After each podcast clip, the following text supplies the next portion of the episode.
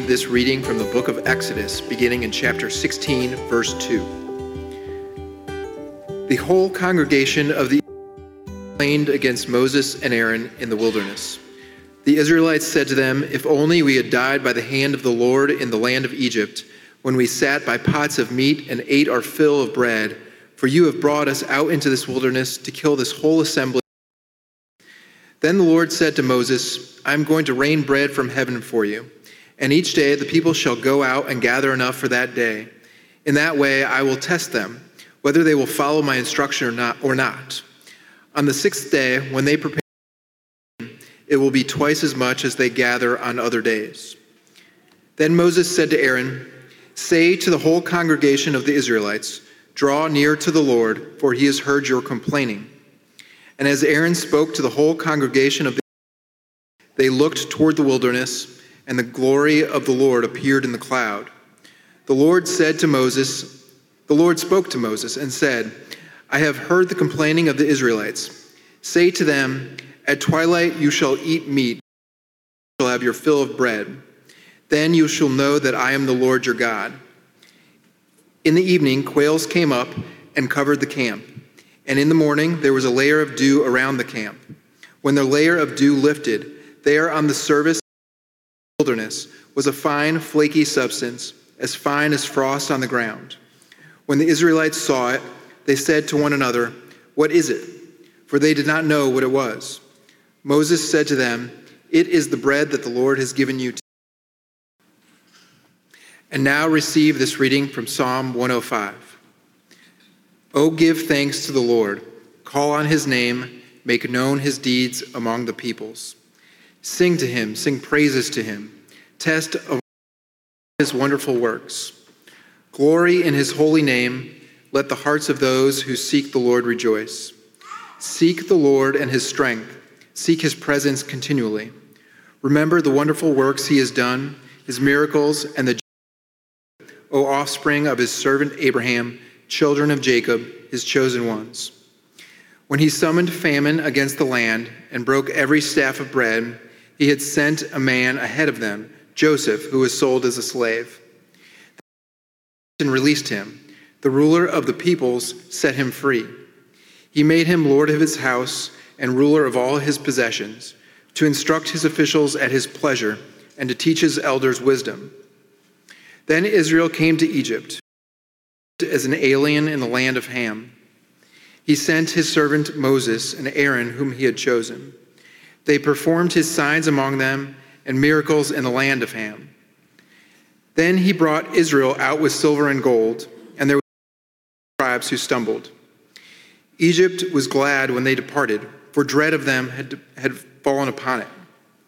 He spread a cloud for a covering and fire to give light by night. They asked, and he brought quails and gave them in abundance. He opened the rock, and water gushed out of it. It flowed through the desert like a river. For he remembered his holy promise and Abraham his servant. So he brought his people out with joy, his chosen ones with singing. He gave them the lands of the nations, and they took possessions of the wealth of the peoples, that they might keep his statutes and observe his laws. Praise the Lord. Receive what the Spirit is.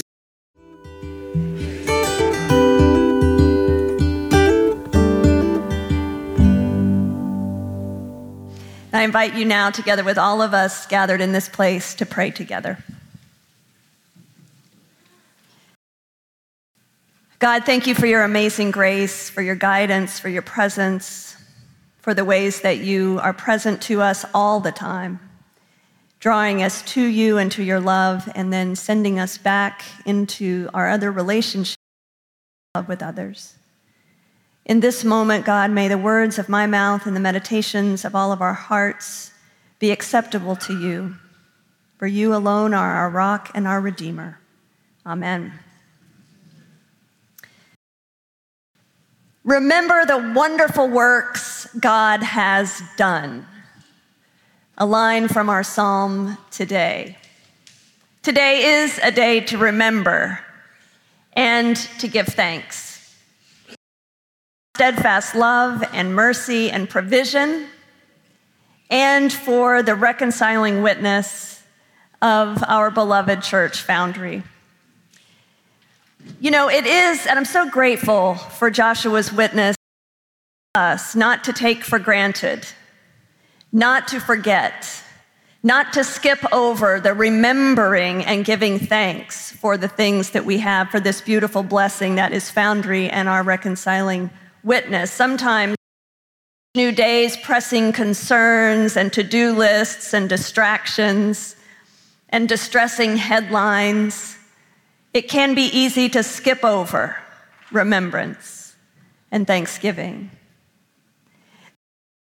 For me, I don't know about you, but it's especially true for me when I am really tired or sick or anxious about something or hungry. I'm right there with the Israelites complaining. After all, we've been wandering with the, with the community of God's people in various places over these many weeks of our Family Matters series. Where some of, some of what they've been through. Today, we meet them in the wilderness six weeks after the Exodus from Egypt, six weeks after the great miracle uh, at the Sea of Reeds, and things going so well. I want you to keep in mind that the text tells us that there were 600,000 men on foot. That doesn't count the women and children.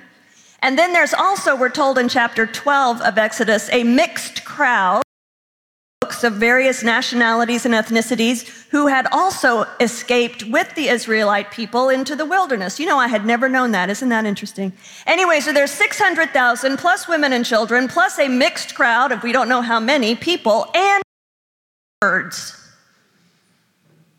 making their way across and through the wilderness. And I'm just saying it was a lot to manage. It's a lot of people to move, and it's complicated. I mean, just think about any group taken and then multiply that by a gazillion. And you've got some context in your mind. You know, there were reasons for complaining, I imagine. Somebody had gotten nerve.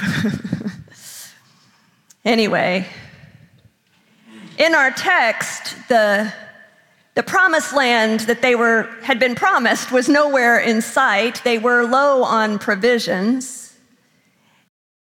Professor Wil Gafney writes the only thing the pillar of cloud and fire was leading them to was more sand.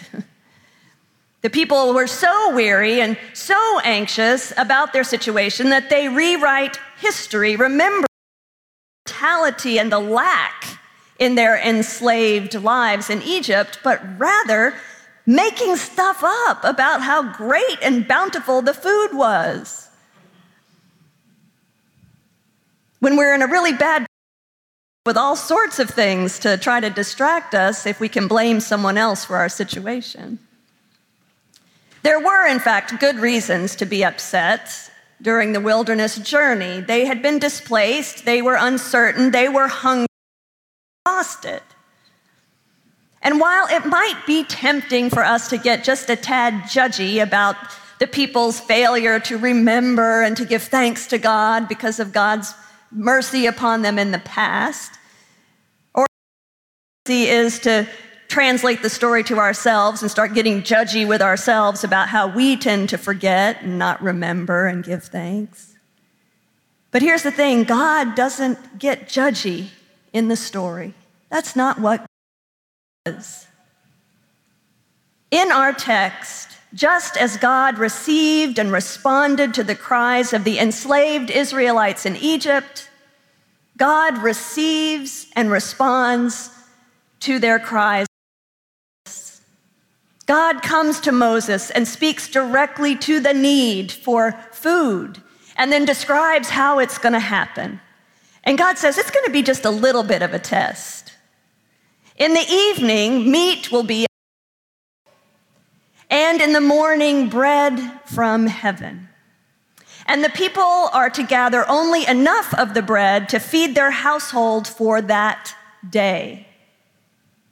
Bread, by the way, we call it manna. in the wilderness. The Hebrew is manhu, two words, manhu, which literally means, what is it? So every day they were gathering up, what is it? Uh, manhu, manna. Your fun fact for this Sunday. Okay.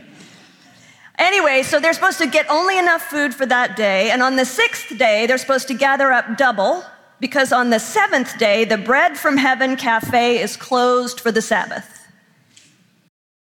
To carry them over. Now, if you read more of, and so God gives these provisions, if you read more of the story, you will see that some failed God's test and tried to change the rules and gathered more than their daily bread. And the extra they gathered rotted overnight. And then there were some who didn't believe that they, you know, were going to just take enough for to carry them over through the Sabbath, so they went out looking for bread on the Sabbath. Guess what? No bread there. All of this detail in the story may seem nitpicky or boring or superfluous to the story, but I want you to think about this.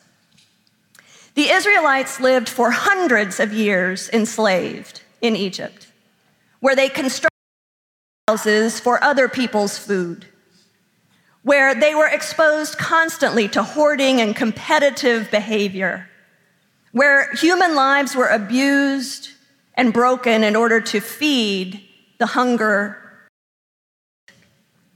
They were surrounded by food and bounty, but it was not theirs, and it was never shared equitably, no matter what they said in their tantrum.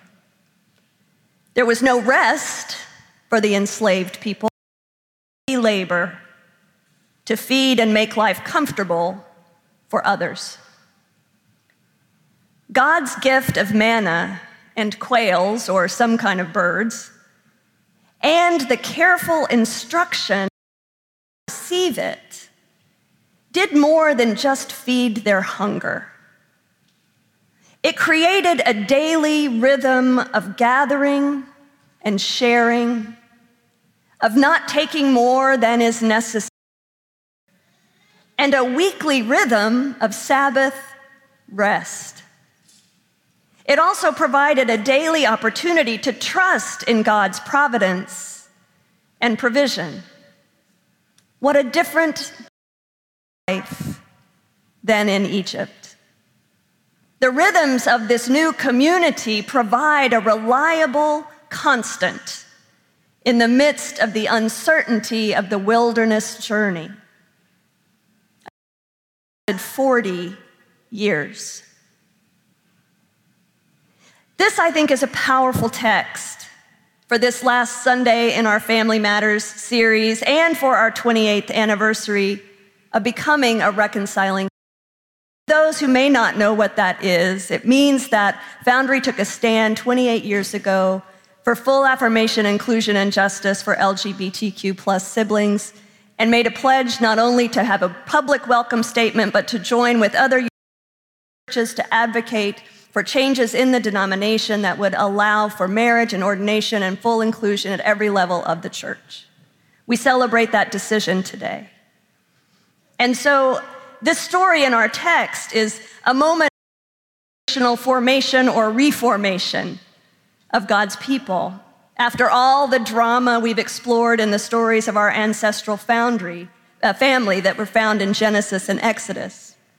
And as with all of those stories, of our ancestors' journey has something to say to us today.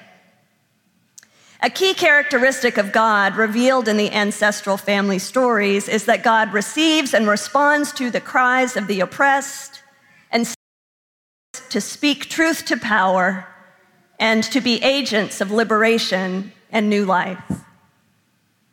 In our age, God has perceived the hatred and judgmentalism pre pulpits and the exclusion and disregard of the dignity and sacred worth of LGBTQ siblings that is exhibited by so many communities of faith.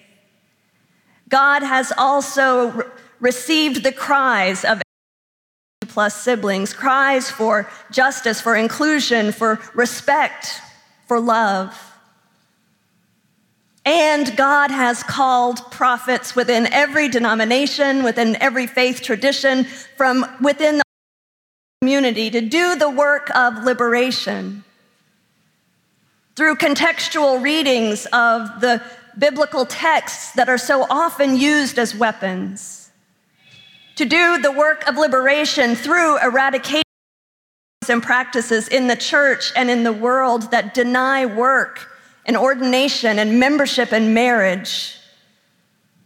And through deep emotional, psychological, and soul healing modalities that set our bodies free from self hatred and the wounds of a world that has not affirmed them in their full, beautiful, created nature. Today, we give thanks to God for all of the progress that has been made. journey. And we give thanks today for the prophets within our own denomination and congregation who have led in ways that have been liberating and life giving. By beautiful coincidence, or perhaps movement of spirit, or both, Mark Bowman, who is one of the two founders of the reconciling movement, is present with us in worship right now, right back there. And we welcome you with gratitude. Thank you.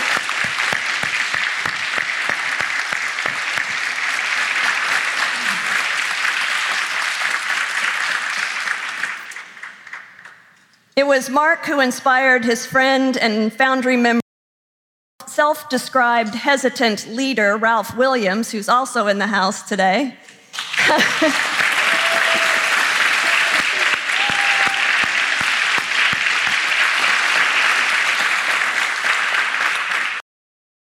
Ralph and encouraged Ralph to bring the reconciling conversation to Foundry. And Ralph had the opportunity to do that. He was serving as the chair of Religion, Race, and Culture Committee and brought it to the Council on Ministries, was then sent to what was the second convocation, and uh, then was asked by the, the Council on Ministries to bring a report back about the experience so that there could be further conversation. Um, Ralph told me that it was six or seven years between that initial and the decision by the administrative board, the vote, uh, to become a reconciling congregation. The journey to that vote was not easy, it was not simple, it's not something we should ever take for granted. I'll just keep praying. There are many in this space who were in the room, rooms where it happened all of the various places and conversations and gatherings and meetings and studies and all of the things that churches be faithful in working through a difficult issue. Because here's the thing while there was great commitment to many issues related to the support of LGBTQ persons, the issue of becoming a reconciling congregation was divisive. And so the conversation went on and on. At a certain point near the time of the vote, there had been a six month time of preparation leading up to the vote at the administrative board, and a small group was called in to, to consider. People who represented different positions on the issue were called in to, uh, to look at a proposal for a compromise that would have said, We're not going to vote. I'm assuming, and I need to follow up, but let me say, I'm going to assume, you can give me a thumbs up on this, Ralph the issue was that we didn't want to have the conflict of a vote, because votes, you know, votes are votes. And so the compromise position was that we were going to have a welcoming statement to welcome LGBTQ people, but we would not officially become a reconciling congregation because that would require a, a, not only a statement, but also working publicly with other churches to advocate for change in the church.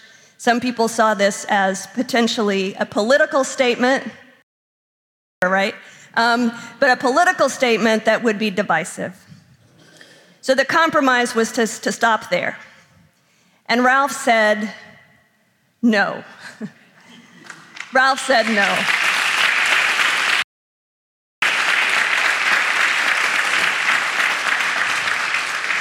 He, of course, wasn't alone, but he was in that room when that happened and I have it from his mouth. So, what we know is that there are people who have stood up and who have said that brought us to this turning point in our life together as a congregation. And so today we give thanks for Mark. We give thanks for Ralph. We give thanks for Peter. We give thanks for Paul. We give thanks for so, so, so many of you. I tried to name all of them, I couldn't, who have led this congregation so faithfully so faithfully through the years. We give thanks for those known and unknown whose courage and faithfulness and organizing skill and visionary love, the turning point in Foundry's history 28 years ago when we were able to make this shift and become a reconciling church. It's like the Israelites who received manna and Sabbath. It was a moment of new creation, of new kind of community formed. And it was not without pain and loss but it was with great power and sustaining hope for the future. And we give thanks for the ways that our reconciling journey has been led by Spirit and Spirit at every level, from our extraordinary lay leadership in this congregation to our clergy and our staff. And many of you know we are in a moment of deep division in the United Methodist Church. Many congregations across the connection leaving because they will not support a truly inclusive community that ordains based on gifts and graces and that marries people based on loving commitment. In the midst of all of that, we remember and celebrate today the powerful impact of the reconciling movement in the denomination and we celebrate how far we at Foundry have come and the impact made as Foundry Church on ordination and on marriage equality and on the, and the countless lives, countless lives that have been changed through our welcome and our witness. We engage in the rituals of gathering and worshiping God and supporting one another. We, we we participate in the rituals of receiving the grace of God that gives us freedom and power to resist evil, injustice, and oppression in forms it presents themselves. We gather and we receive ritually through worship and service and prayer the invitation again and again to be part of a church that God has opened to people of all ages, sexualities, gender identities, and races. These rituals of our lives are the reliable constant that give shape to our foundry community and ground us in the midst of challenge. And they strengthen us for the ongoing journey toward that vision of true beloved community where all people are valued and embraced as children of God and persons of sacred worth. This year, marks 40 years of the reconciling movement. Like the 40 years the Israelites journeyed through the wilderness. We have not yet reached this land. We are not yet the church that we long for as a denomination. We have not yet impacted more fully the, the whole world that vision of beloved community. But we are assured today that we're going to get there. We may not see it, but we're going to get there. We have been assured today that God to provide day after day, week after week, month after month, year after year manna for this beautifully diverse community with whom we travel and Sabbath for weary sojourners, sufficient for every need. Remember the good works God has done and give thanks. Amen.